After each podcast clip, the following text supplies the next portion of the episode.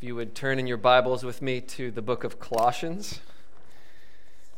Pastor Tim so inspired me last week that I decided we could surprise Peter and finish the book in four weeks.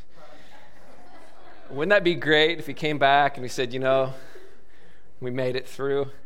Um, no, I, I am not being serious, but I am being serious about starting with Colossians chapter 1.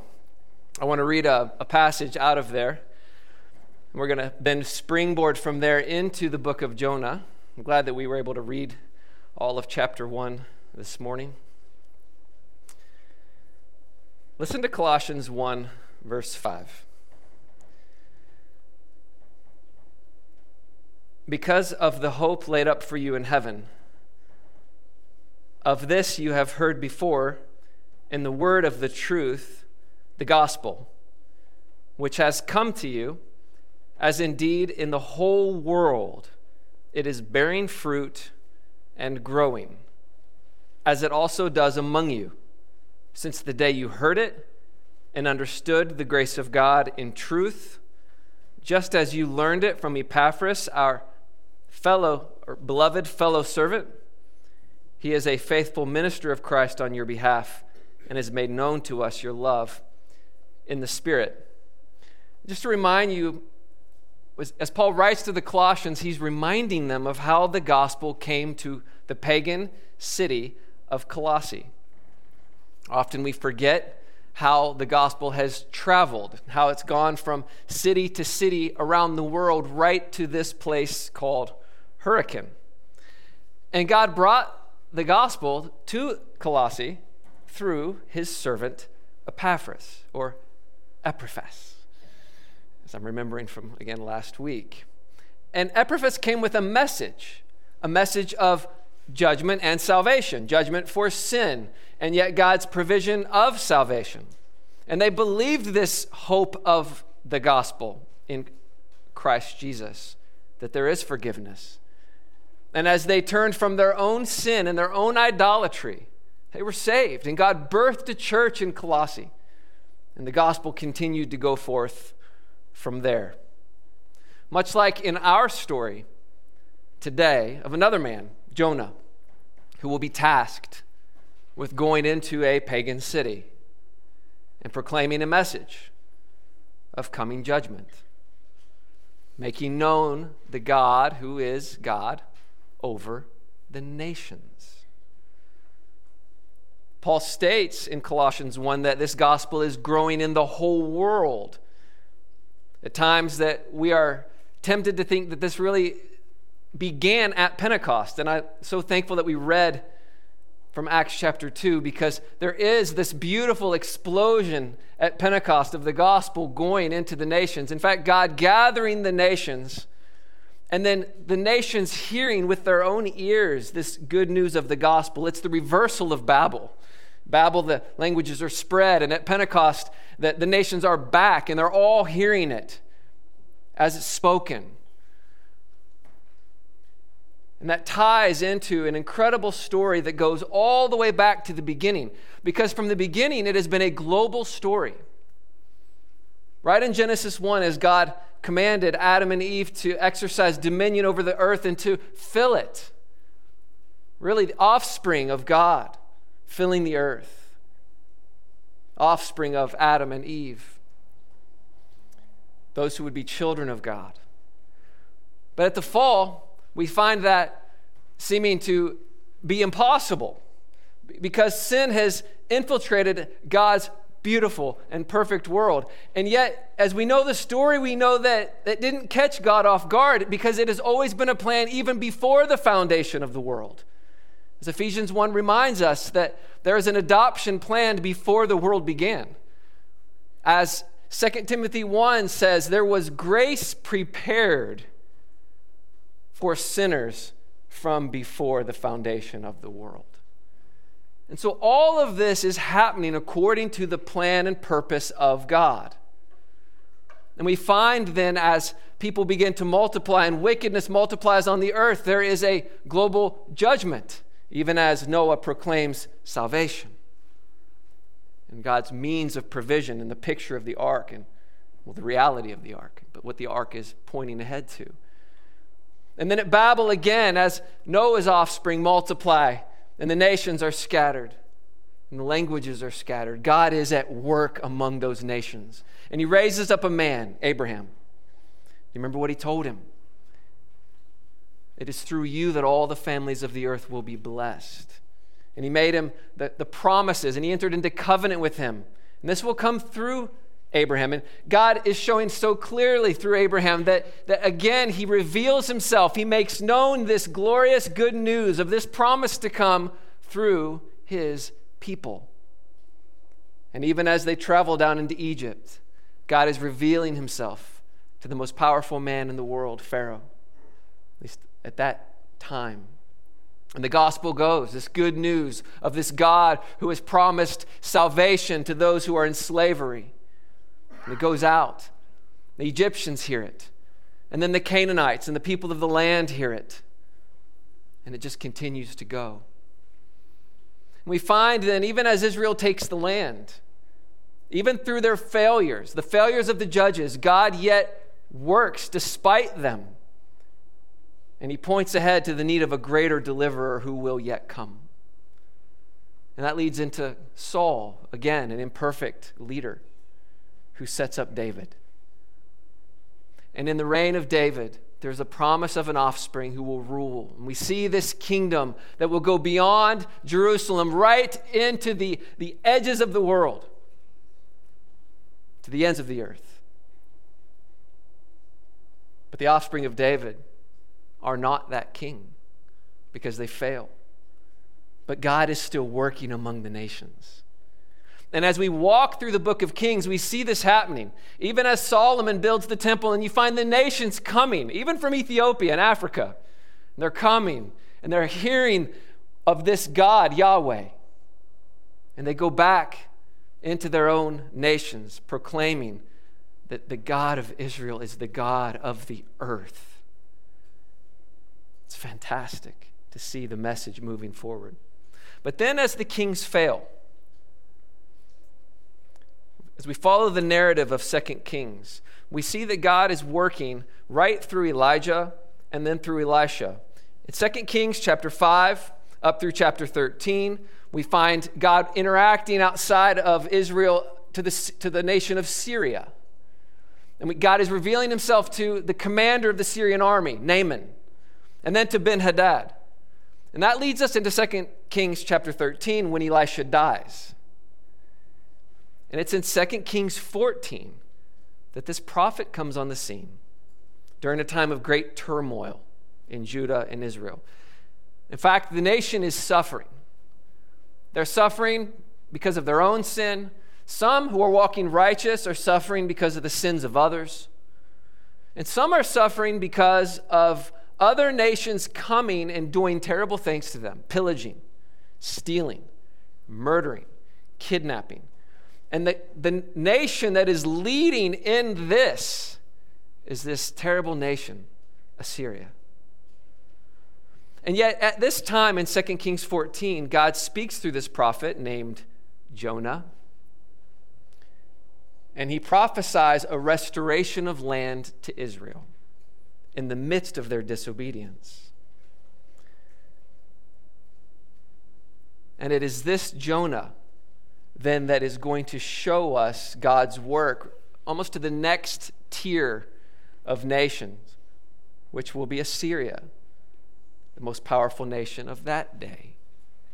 And of course, as we follow the storyline after Jonah and we walk it through, we end up getting then to the Babylonians and we see God working through Daniel and it goes on and on and on, then to Greece and to Rome, and Jesus comes, and here we are. So that's a big story. But we're going to enter into it right there in that place where Jonah has come and where God is speaking to his people through this prophet. And that leads us into Jonah chapter 1. And as we come into this story, a lot of us suffer from over familiarity with the kid's story, Jonah. And we see a picture on the, on the wall of a giant whale and immediately think of a kid's book. And yet, we desperately need the message of the book of Jonah.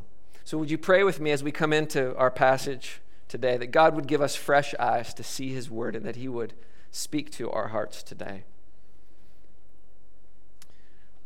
Father, blessed be your name, our great, holy, awesome King. Lord, you rule over the world, and the nations are yours. They always have been, and they always will be. Even as we watch this gospel go forth in and through the nations. Lord, we want to know what it means to live before you right here in Hurricane, St. Albans, Huntington, Charleston, all around this place. As we gather here, Father, as, as this body, would you wash your bride today and make her beautiful? God, would you draw out what we need to see and give us eyes to behold Jesus? Give us fresh eyes that your word would be precious to us. We pray for the glory of your name. Amen. God is a God who pursues people. And I love that about the book of Jonah. He's at work among the nations, and he passionately pursues people. The book of Jonah begins in chapter 1, verse 1, with just a basic introduction. Now, the word of the Lord came to Jonah. Right? This is different than the other prophets before, where it simply says, The word of the Lord came. The word of the Lord. It's, it's a transitionary. Now, the word of the Lord came to. It almost enters in as if we should be reading it as a part of a book, a bigger book. And that's because it is. It is a story within a story. And as we've already said, it fits within the narrative of First Kings, and yet it fits within a specific book structure in the Old Testament. We know Jonah as one of the minor prophets, and yet the Hebrew Bible would, would, doesn't use that language. In fact, the, the minor prophets are called the Book of the Twelve, and they are read as one book. So you could just preach through all 12. That's the Book of the Twelve. Jonah is the fifth book of the book of the 12. He comes immediately after Obadiah, and Obadiah is focusing on the nation of Edom and the judgment of the coming day of the Lord. Again, God judging the nations. After comes Micah, and Micah turns and looks at God's judgment of Israel and the hope of the ruler who will come, who will be born in Jerusalem. And Micah is around the time of Isaiah, which, interestingly, as we follow the narrative of Kings, Isaiah is the next prophet that comes into the narrative. So there's this weaving of narrative and prophetic book together. They complement one another. And so Jonah is going to transition from, from Edom to Israel, and yet with a focus on Assyria. And so God tells him in verse 2 Arise, go to Nineveh that great city. Call out against it, for their evil has come up before me. If you have your Old Testament, I almost said brains on, but that doesn't quite fit. Lens, there we go. Caps, yes. If we have our Old Testament caps on, that language is, reminds us of, of when God told Abraham that in Genesis 15, your offspring, your children's children will come back here, but not until the fourth or fifth, fourth generation, because the iniquity of the Amorites is not yet complete. Or three chapters later in Genesis 18, when God says that the outcry against Sodom was so great that he was bringing judgment. And again, there's a consistent theme that God is very, very knowledgeable perfectly at work among the nations. And he is working to bring salvation and judgment. And he judges sin and he sees the wickedness of the nations. And he is working a plan among those nations right now. Every nation. God knows. God knows. And for the Amorites, there was going to come a time when their sin would reach the place when God would bring judgment. With Sodom, their sin reached the place and God brought judgment. What we often forget with Sodom was that God had first brought salvation through Abram. He had revealed himself prior to that judgment. That's an interesting pattern. And we will see that at work even in our story over these next four weeks. And so God calls Jonah to go to cry out against Nineveh because God has appointed a time of judgment.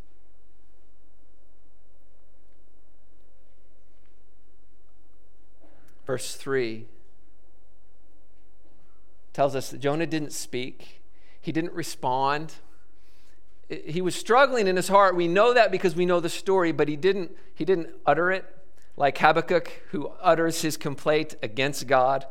All it says is, he rose, and it's like the narrative just turns with Jonah because he flees. He flees to Tarshish from the presence of the Lord. Just as Adam and Eve sought to hide from the presence of the Lord after they sinned, so too is Jonah seeking to hide from the presence of the Lord. He knows he is walking in sin. He knows that this is disobedience, and he wants to hide. He wants away from God's presence. And so, what does he do? Well, he goes down to Joppa. Instead of going up towards Assyria to obey God and to bring this message, he does the opposite. He goes down to the coast, gets on a, a ship, hires a place in that ship, and he wants to get as far away as he, as he can. And so, if, if, if, this is, if this is Israel and this is Assyria, Jonah's going over here as far away as he can, maybe three times as far away to go to Tarshish. And right away, we have to ask ourselves can you hide from God's presence? And really, the, the text itself draws this out in verse 3. It almost has a poetic nature to it if you have eyes to see it. I, I don't read Hebrew, I wish that I did. But it, just look at it even in English. Jonah rose to flee to Tarshish from the presence of the Lord. Okay, that's one. He went down to Joppa. He found a ship going to Tarshish. He paid the fare and went on board to go with them to Tarshish, away from the presence of the Lord. See how that's almost sandwiched. And, so there's this, there's this drawing of the reality of Jonah's rebellion, his disobedience to flee from the presence of God. But before we judge Jonah too harshly, we have to recognize and be humbled by the reality that we are Jonah. I am Jonah. Jonah's response reveals the, the reality of the human heart. And at least three things here. Okay, first, our tendency, and Jonah's, is naturally to do the opposite of what God says often with good excuses, at other times, just blatant rebellion. I don't know if you've ever experienced that. I know I've experienced it as a parent a thousand times and even as a child. I could be emptying the garbage and my dad wouldn't see me and he could say, Go empty the garbage. And I would set it down and say, Do it yourself. like, why? Suddenly I don't want to empty it anymore just because you told me to empty it. Uh, has anybody experienced anything like that? It's our natural tendency. There's a flesh that rises up. And the second is behind every disobedience is a lie. It's a lie that we naturally, ultimately believe about God, or a truth that we reject about God. It's either a ultimately a lie that we believe about God or a truth that when confronted with it, we just reject it. Can't be. No.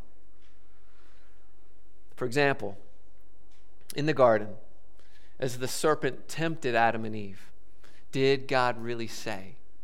He said, then he said to them, God knows in the day that you eat of it, this fruit, God knows that your eyes will be opened. You'll know good and evil like him. Right? God knows. And so, if you're Adam and Eve and you're hearing that, you are believing the lie ultimately that says God is withholding from us. he's a withholder.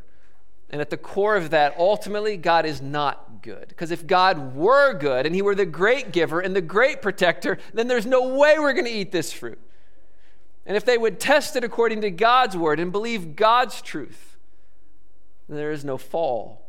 And yet their response is the human response, and they judge by their eyes and what they see and what they feel. Ultimately, believing the lie of God, the lie about God as the truth. And we are the same. And, and here Jonah is confronted with what God desires, and yet he knows the truth about who God is. And we learn that later in the story. And it's because of the truth of God that he is going to reject what God tells him to do. I don't want this. I don't want to go to my enemies. And of course, there's good reason. Have you ever been sent to one who has caused you great turmoil and pain or among your people? I've sat in Uganda year after year with precious brothers and sisters from many different tribes in one room. And in that place, I hear story after story. Oh, this is what those people did to my people. Many of you know of the war in the north with Kony back in the, the 2000s. When we first got there, Kony was very, very at work in Uganda. And Kony would come down and he would besides just killing people, he would take children and make them child soldiers, often having them do terrible, terrible things. And I had some who were Acholi who suffered because of Kony sit in that room. And if you said to them, if God called you to go to Kony to, to preach the gospel, would you do it? They would say, no. Kony deserves judgment. He does not even deserve the opportunity to repent. With what he has done to my people and my family, no.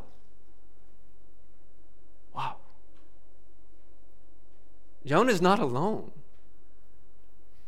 And I don't know if any of us are any different if we were put in a similar situation. Because that is a natural human response. And Jonah's saying, No, I will not go to those people. And so he flees and he goes the other way. So, what does God do? Can you thwart God's purposes? Can you hide from God's presence? Verse 4 tells us that Yahweh, the Lord, hurled a great wind upon the sea, and he brought such a storm such a storm that the sailors are terrified. It says that the ship threatened to break up. One commentator said that, that the, the Hebrew, it's as if it's saying that the ship wanted to come apart. right? It's, it's like, I need to break up. I've got to, I've to come apart. That's how crazy the storm was. And the, of course, the mariners are scared to death. Now, any observer, if you heard it announced on the news, ah, a wild storm came out of nowhere and rocked a boat in the Mediterranean Sea. Um, and yet we know so clearly that this isn't a random storm.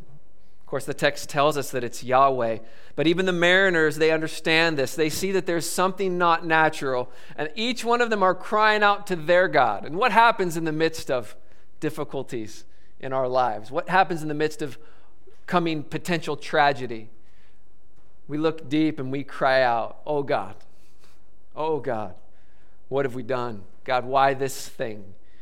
And the mariners are afraid and they're crying out to their gods. And, and th- again, this is the outflow of Babel. As the nations were spread and as languages were localized and as the name of God was being spoken in each language, th- the different nations took on their own God.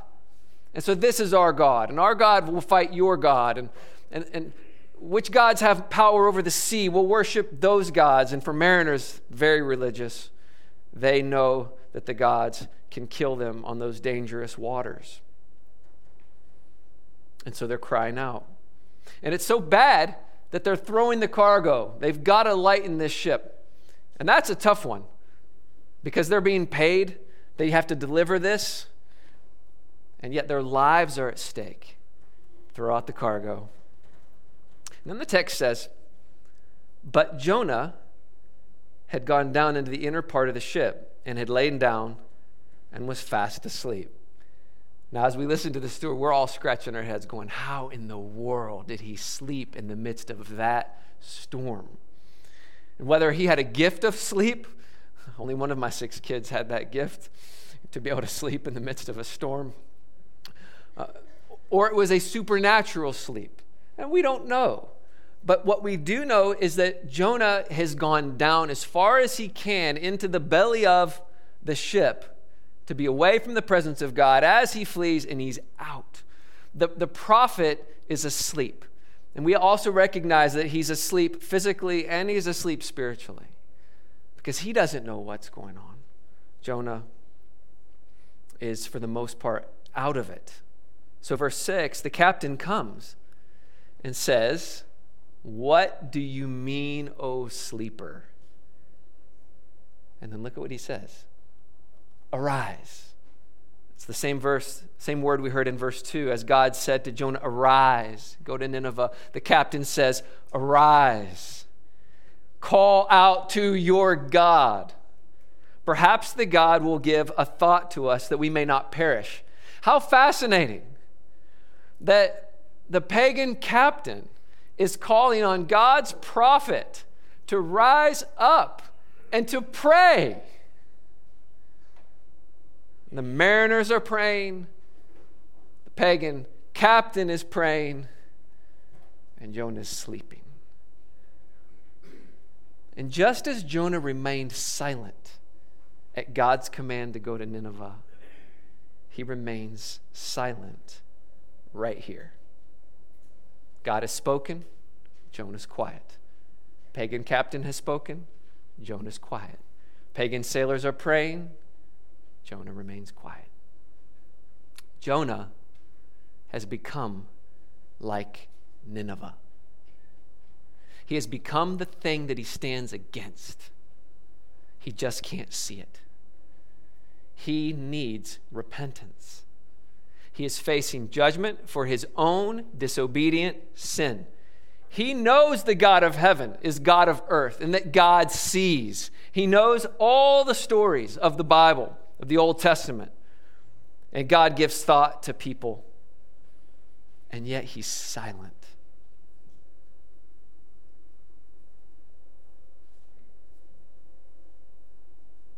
And so, what do they do?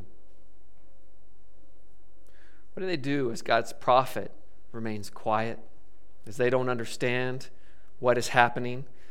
Well, verse 7 tells us that they said to one another, Well, let's cast lots. I mean, right? Uh, uh, let's find out on whose account this evil has come upon us because they recognize that this is a divine judgment. This is, this is going to take our lives. This is not good. And so they do. They cast lots. And what seems to be random, I don't know how they cast it on a ship. And again, as you picture the story, you've got to picture storm and, and crazy boat movement. And, and, and they're casting these lots, and it falls on Jonah in what seems to be a random storm, which isn't, God is sovereignly at work through the storm. What seems to be random lots are not random lots. God is sovereign and at work even through the lot. Which reminds us of Proverbs 16, verse 33. The lot is cast into the lap, but its every decision is from the Lord. And it comes to, to Jonah. They said to him, Tell us, please, right? On whose account has this evil come? What is your occupation? Where do you come from? What is your country? What people are you? I mean, they want to get as much information as they can. And you notice that Jonah doesn't answer the question of what is your occupation. Imagine if he had started there, right? But every word that he does speak is so important. Look at verse 9. He said to them, I am a Hebrew. Okay, right away, he, he, he is acknowledged as a part of the people of Israel. And again, these sailors are coming from Joppa. They know the land of Israel. It's not as if they've had no contact with Israelites, they have. I am a Hebrew. and I fear Yahweh. Capital L, capital O, capital R, capital D in the text is the Hebrew for Yahweh. It's the covenant name for God. That's who I fear. I fear Yahweh, the God of heaven, who made the sea and the dry land. Now, the text stops there. But it tells us at the end of verse 10 that the men knew he was fleeing from the presence of the Lord because he told them. It doesn't give us that dialogue, it gives us this dialogue for a purpose, even though we know he explained more. He's part of God's covenant people. He fears Yahweh, but God is the God of heaven who made the sea. God is not like these local gods. He is not contained to a geographical place. He is the God over all things, and He's over the ocean. I mean, Jonah is just giving it to them, and then he explains that he's fleeing from the presence of God. And look at verse 10. The men were exceedingly afraid. What is this you have done? You're fleeing from this God, the God who made the ocean? What have you done to us? It's amazing that they believe what Jonah has spoken about God. Because Jonah has spoken accurately about God. But they also see Jonah accurately. Because as they hear Jonah say, I fear Yahweh, the God of heaven. They know Jonah does not fear Yahweh, the God of heaven. As a prophet, he has grown being taught the fear of the Lord. He has been taught that he is, as a worshiper of Yahweh, one who fears Yahweh. He views himself as one who fears Yahweh, and yet he does not view himself accurately. Because truly, one who fears God is one who keeps his commands. To not keep God's commands is to not fear God. And you read through the Proverbs and you read through the Old Testament, and that is clear over and over and over. And so Jonah is self deceived in his speech. He doesn't see himself accurately, they see himself accurately. It is so much easier, brothers and sisters, to articulate truths about God and to think that we have all the right answers, all the knowledge of God, and yet still have a wrong view of ourselves. Did you know that you can be right and be so wrong? My sons know they've heard me say that many times. What, what you're saying can be right, but you can be so wrong. And that is the danger for Jonah. It's the danger for Keith. It's the danger for every one of us who sit here because others can often see clearly what we cannot see clearly, and that is why we desperately need the body. Pride and insecurity are death to the soul as it forces us to hide behind an intellectualism that is blind to the self. And Jonah is there. He's blind to himself, but he has the answers. And so, what do the sailors do? Verse 11.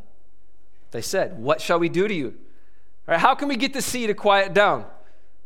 Because the sea is getting even worse and worse. Now, at this point, I want Jonah to say, Because I, I truly do worship the God of heaven and I have sinned against him, I'm going to repent right here, right now, because God hears prayers of repentance. All right, and I'm going to pray, and I'm actually a prophet. All right, okay, and, and, and here's the truth. That's, that's what I want him to do. That would be beautiful. He could say, turn this ship around and head for Nineveh. All right? Uh, he doesn't.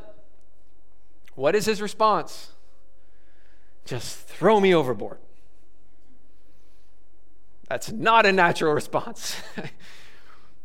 Sin makes you stupid as my father in law so wisely has said many times. And this is Jonah's natural response it's better to just throw me off.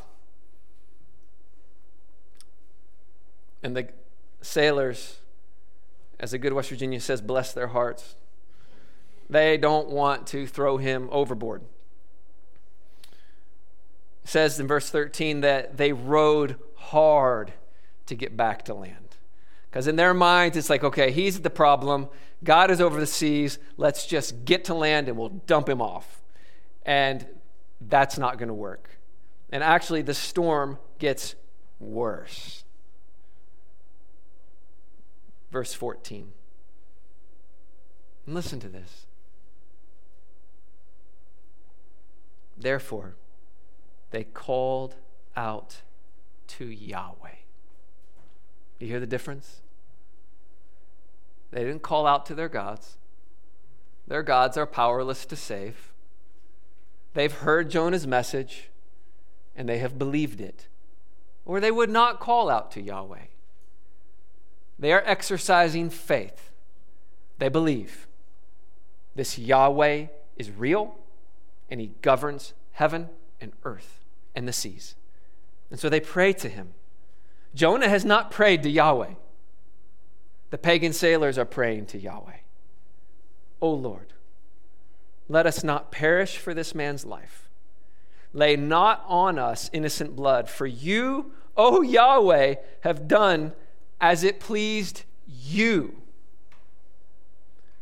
There's three things. God, please don't let us die for this guy.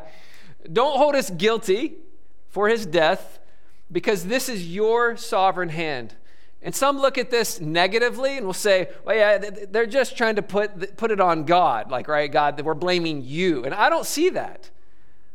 I see this as a genuine prayer. God, you're sovereign over everything, and you've done as it has pleased you. We've tried to row. You're like, no, no. So please, we're going to throw this guy overboard, but please don't hold us guilty. And so, verse 15 they do it. They pick him up and they hurl him into the sea. And what happens? You kids know the answer? The sea becomes still. It ceased from its raging.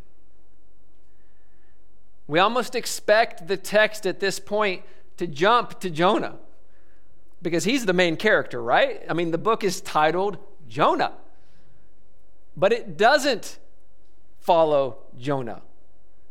Look at what it follows. Look at verse 16. After they tossed him into the sea, then the men feared the Lord. They feared the Lord, ESV, exceedingly. What a great translation. Not a little.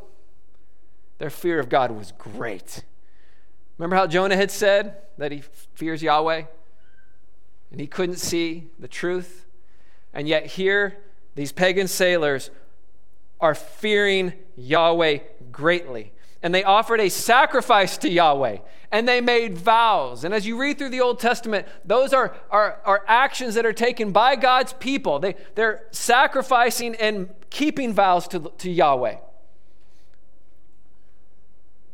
say, well, where did they sacrifice? Was it on the land? Was it on the ship? We don't know. But they did it. Of course, the boat was pretty wet. But they sacrificed.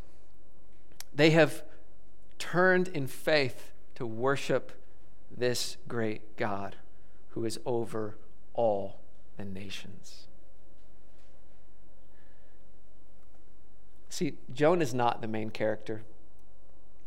The sailors are not the main characters. Do you know who the main character of the story is? It's God. It's not the fish. he, he's, he's a side character. We'll get to him next week. I'm not going to go into verse 17.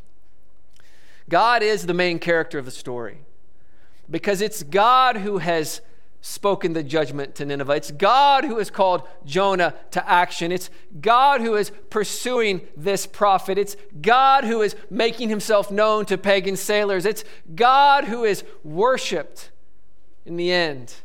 It's God whose purposes will not be thwarted, as we will see next week. And ultimately, it's through Jonah's disobedience that salvation comes to pagan sailors. Isn't that crazy? More people have come to know Yahweh through Jonah's disobedience than if he had just obeyed and gone to Nineveh. That is so hopeful for you and for me.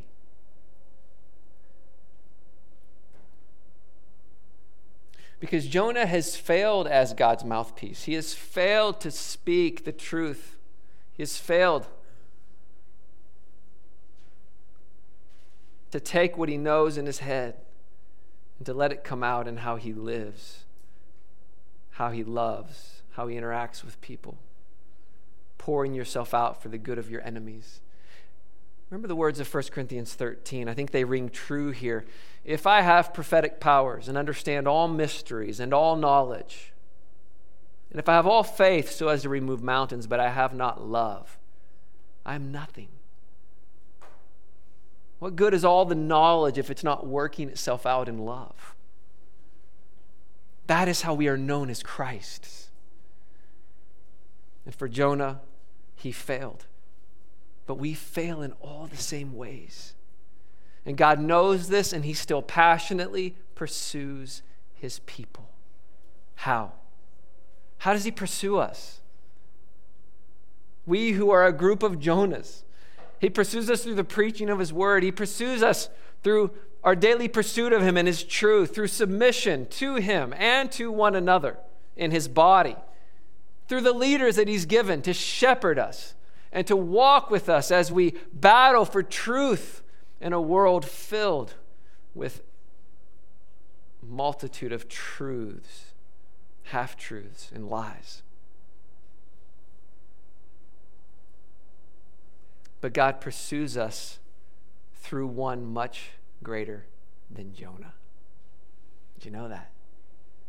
See, in all the ways that Jonah failed, there was a greater prophet, and he would not fail. And the, this greater prophet would leave his home and would go into the world filled with his enemies.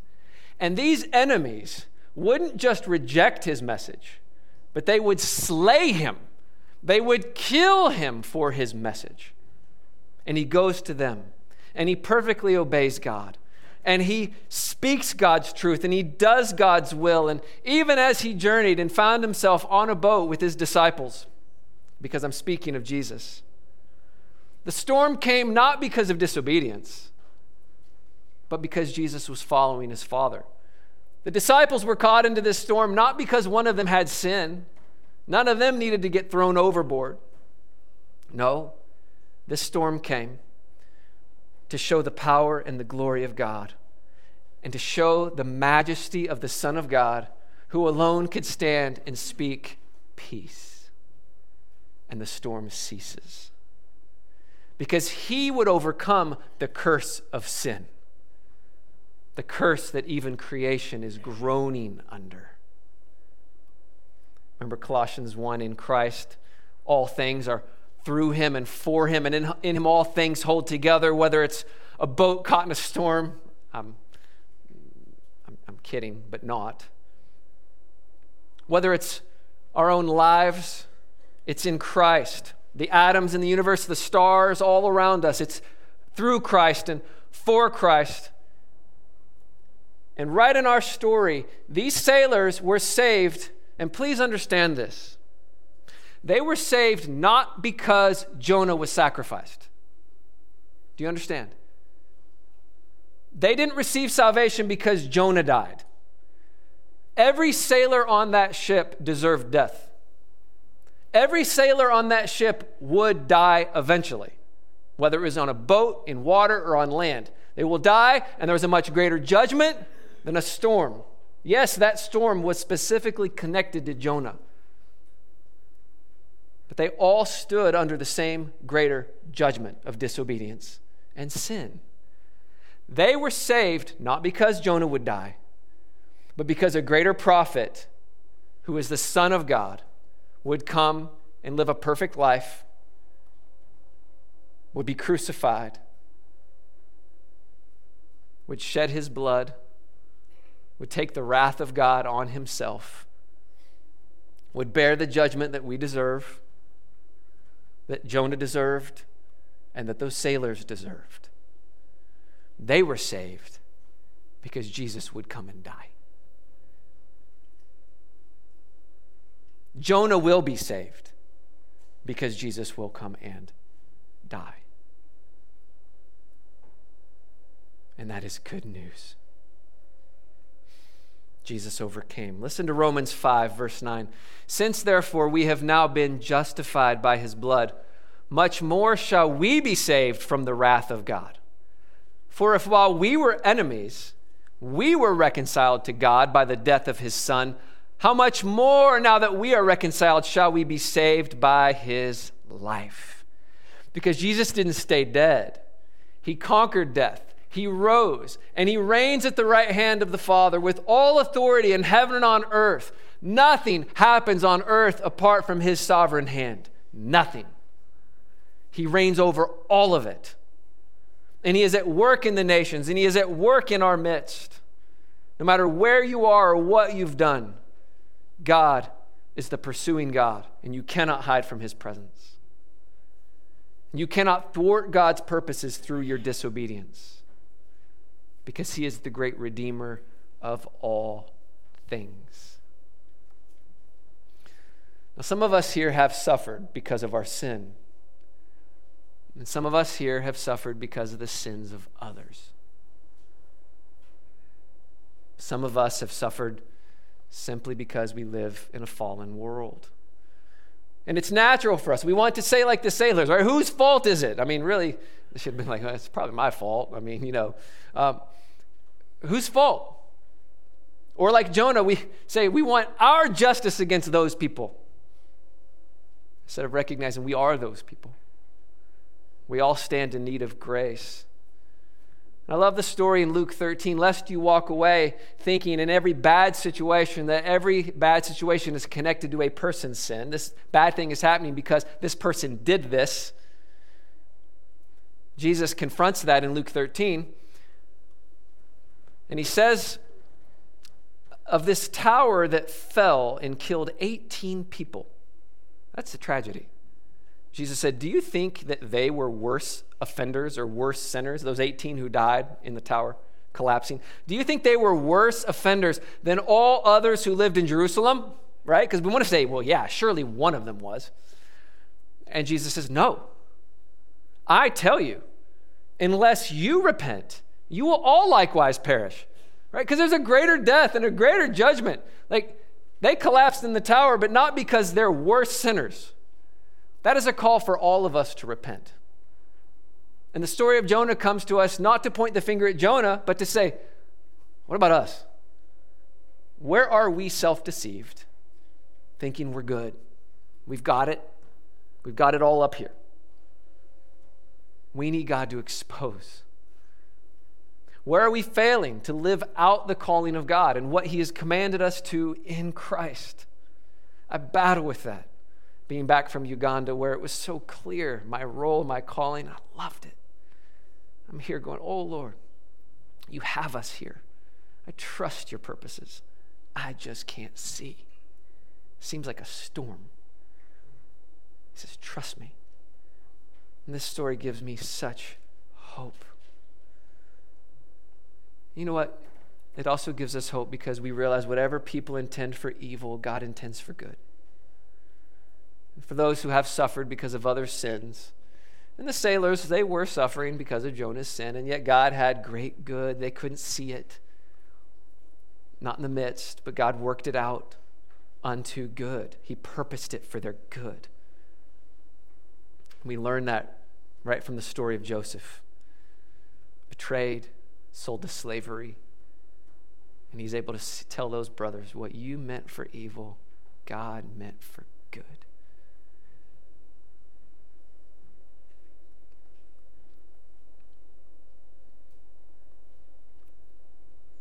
So God pursues, He brings circumstances, He brings people, He brings His word as a mirror to reveal what we desperately need changed in us.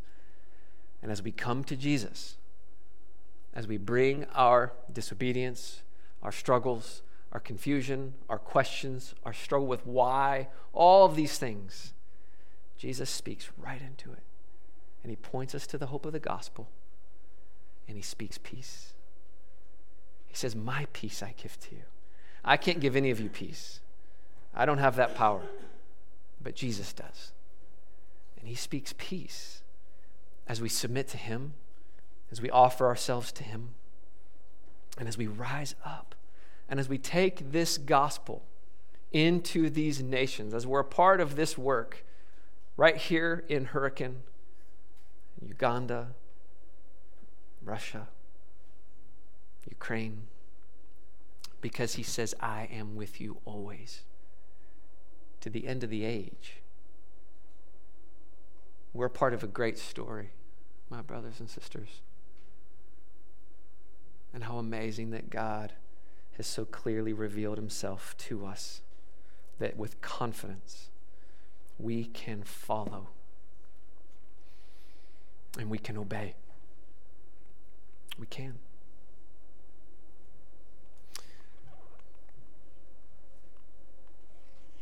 Would you pray with me? Father, Lord, I'm thankful for a story of a renegade prophet and pagan sailors that I can see myself in, that we can see ourselves in, and yet that we can so clearly see Jesus, and that you're the sacrifice that was their salvation. That their sacrifices were received by faith because of the greater sacrifice that would fulfill them. And that, Lord, in whatever place we find ourselves, you see us and you know and you are at work. So, Lord, would you reveal what we need to see, what we are blind to ourselves, and that your word would work itself out in love and good deeds. As we follow you, as we submit to you, as we live out your word, thank you for your work and that you will use all things for the glory of Christ and the good of your people.